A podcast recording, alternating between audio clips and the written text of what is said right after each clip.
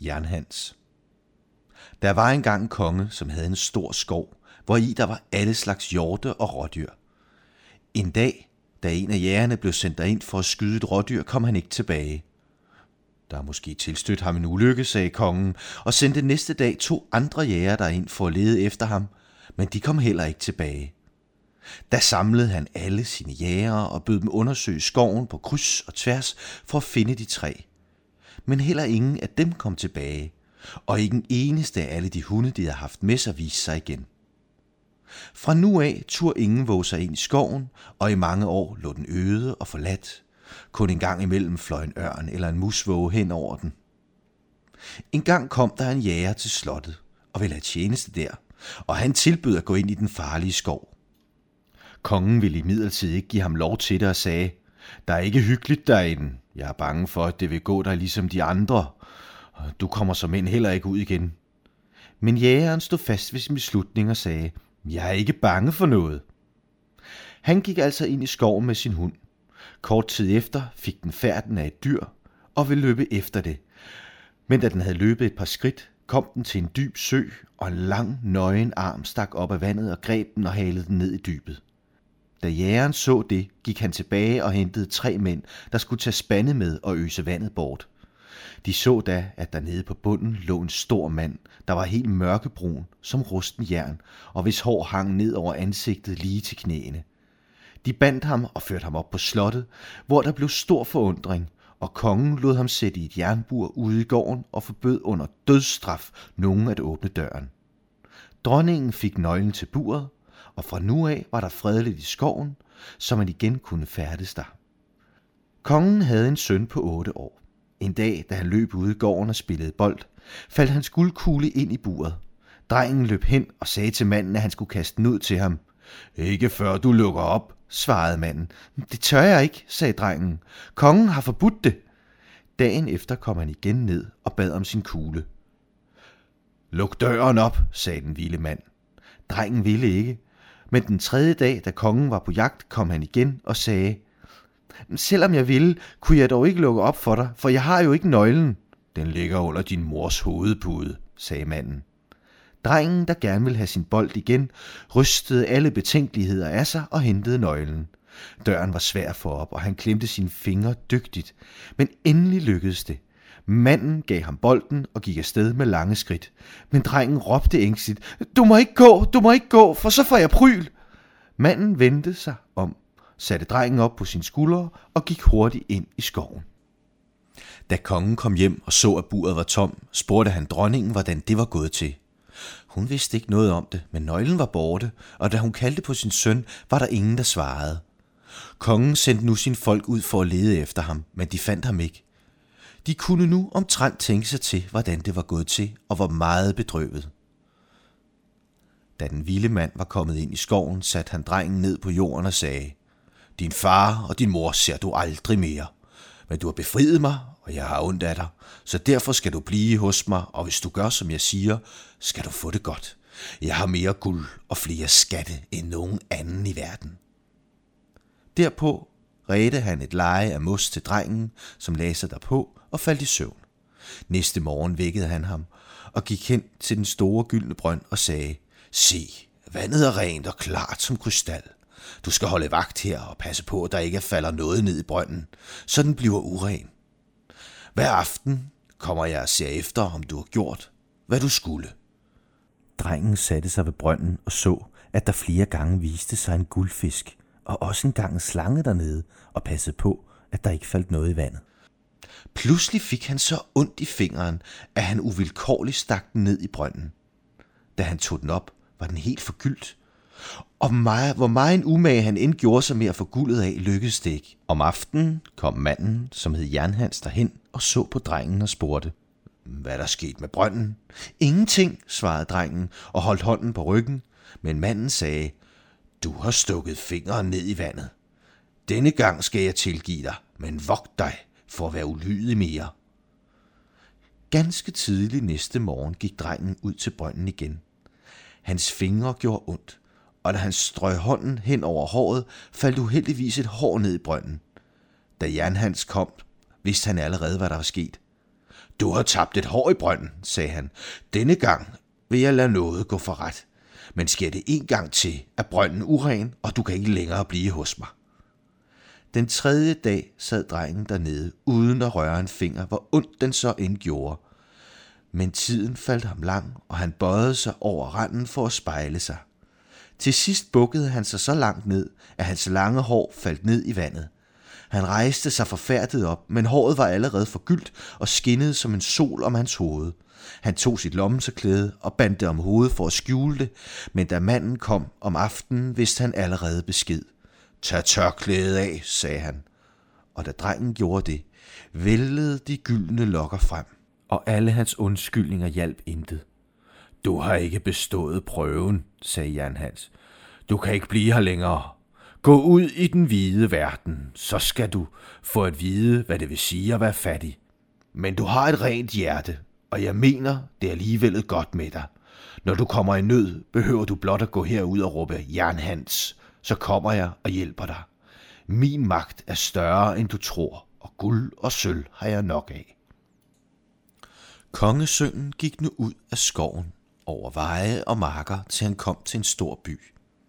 Der søgte han arbejde, men kunne ikke få noget, da han ingenting havde lært. Til sidst gik han op på slottet og spurgte, om han kunne få tjeneste der. De vidste ikke, hvad de skulle bruge ham til, men kunne alligevel godt lide ham og lå ham blive. Endelig tog kokken ham i tjeneste og sagde, at han kunne bære vand, brænde og feje aske sammen. En dag, da der ikke var noget andet ved hånden, lod kokken ham bringe maden op til taflet. Og da han ikke ville have, at nogen skulle se hans gyldne hår, beholdt han huen på. Det var kongen ikke vant til at sige. Du må virkelig ikke komme til taflet med hat på. Undskyld, herre, svarede han, men jeg er nødt til det, for jeg har noget slemt udslet i hovedet. Kongen blev meget vred og spurgte kokken, hvor det kunne falde ham ind at tage sådan en fyr i sin tjeneste. Han skulle øjeblikkeligt jages bort. Kokken havde midlertid ondt af ham og lod ham bytte tjeneste med gardnerdrengen. Han måtte nu plante og grave i haven i alt slags vejr. En sommerdag, da han stod alene dernede, var det så varmt, at han tog huen af, for at vinden skulle køle hans pande lidt. Da solen skinnede på hans hår, lyste og blinkede det, så sol, strålerne trængte ind i kongedatterens sovekammer, og hun sprang op for at se, hvad det var. Hun fik øje på drengen og råbte, Bring mig en buket blomster, dreng! Han satte i en fart huen på og plukkede en mængde vilde blomster og bandt dem sammen. På trappen mødte han gartneren, som sagde, Hvordan kan det falde dig ind at bringe prinsessen sådan nogle tavlige blomster? Skynd dig ned og pluk nogle af de sjældne, kostbare planter, der står i haven. Men hun vil sikkert synes som disse, sagde, svarede drengen. Vilde blomster dufter stærkest. Da han kom ind i værelset, sagde kongedatteren, Tag hatten af, det passer sig ikke, at du beholder den på i stuen. Jeg er nødt til det, svarede han, for jeg har udslet i hovedet. Prinsessen fik i en fart revet huen af ham, så de gyldne lokker faldt ned over hans skuldre. Han ville løbe sin vej, men hun holdt fast på ham og gav ham en håndfuld dukater. Kongesønnen brød sig ikke om guld, men gav det til gardneren. Her er noget til dine børn, de kan lege med, sagde han. Den næste dag bad kongedatteren ham igen plukke markblomster. Og da han kom ind i stuen, ville hun rive huen af ham, men han holdt fast med begge hænder, og de guldstykker, hun gav ham, forærede han igen til gardernes børn. Den tredje dag gik det lige sådan. Hun kunne slet ikke få huen revet af ham, og han brød sig ikke om guldet. Kort tid efter var landet i krig. Kongen samlede hele flokken, men tvivlede dog på, om han kunne stå sig imod fjenden, hvis her var meget større. Jeg vil også i krig, svarede gardnerdrengen. Jeg er stor nok dertil. Giv mig en hest. De andre lå af ham og sagde, vi skal nok lade en blive til dig, når vi er draget afsted. Kan du blot gå ned i stallen og tage den? Da de var borte, gik drengen der ned i stallen. Der stod ganske vist en hest, men den var lam på det ene ben og haltede. Han satte sig alligevel op på den og red afsted ud til den store skov. Der råbte han på Jernhans så højt, at det klang gennem skoven. Et øjeblik efter kom manden og spurgte, hvad han ville. Jeg vil gerne have en stærk hest, for jeg skal i krig, svarede han. Det skal du få, og mere til, sagde Jan Hans. Det varede ikke længe. Så kom der en stalkal ud af skoven med en dejlig hest, der prustede og fnysede og næsten var ikke til at styre. Bag ved ham kom en stor skare bevæbnede krigsfolk, hvis lanser lynede i solen. Kongesønnen gav staldrengen den halte hest, steg op på den anden og red i spidsen for sine folk ud på kamppladsen. En stor del af kongens mænd var allerede dræbt, og resten kunne kun gøre ringe modstand. Da prinsen farede som en stormvind i spidsen for sin jernklædte skare og huggede ned for fodet, Fjenden ville flygte, men de blev hugget ned hver eneste en, og i stedet for at vende tilbage til kongen, red kongesønnen ud til skoven og kaldte på Jernhans, der spurgte, hvad han ville. Tag din hest og din kriger igen, svarede han, og giv mig min halte hest. Han fik, hvad han forlangte, og red sig hjem til slottet på sin gamle krikke. Da kongen kom tilbage, gik hans datter ham i møde og ønskede ham til lykke med sejren. Det er slet ikke mig, der er sejrherren, svarede han, men en fremmed ridder, som kommer til hjælp med sine mænd. Hun ville vide, hvem det var, men kongen vidste det ikke, og han sagde, han fulgte med fjenden, og jeg har ikke set ham siden. Hun gik da ned til gardneren og spurgte, hvor hans dreng var henne, og han sagde til hende, han er lige kommet tilbage fra krigen på sin halte hest. Og de andre pegede fingre af ham og råbte, Hænkeben, bag hvad for en busk har du ligget og sovet?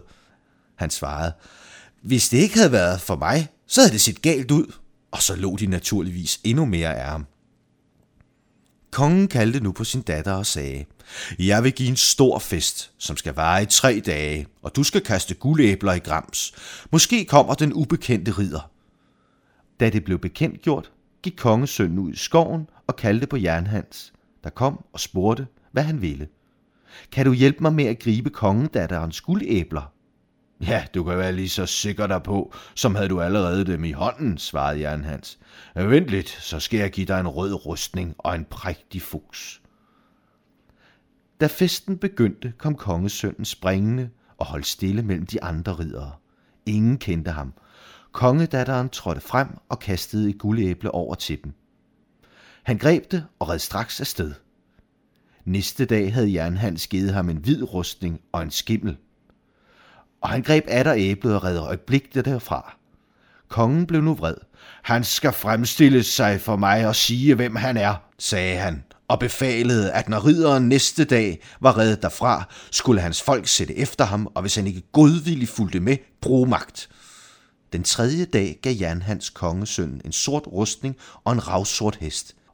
Og han greb også denne dag kongedatterens æble og redde sted.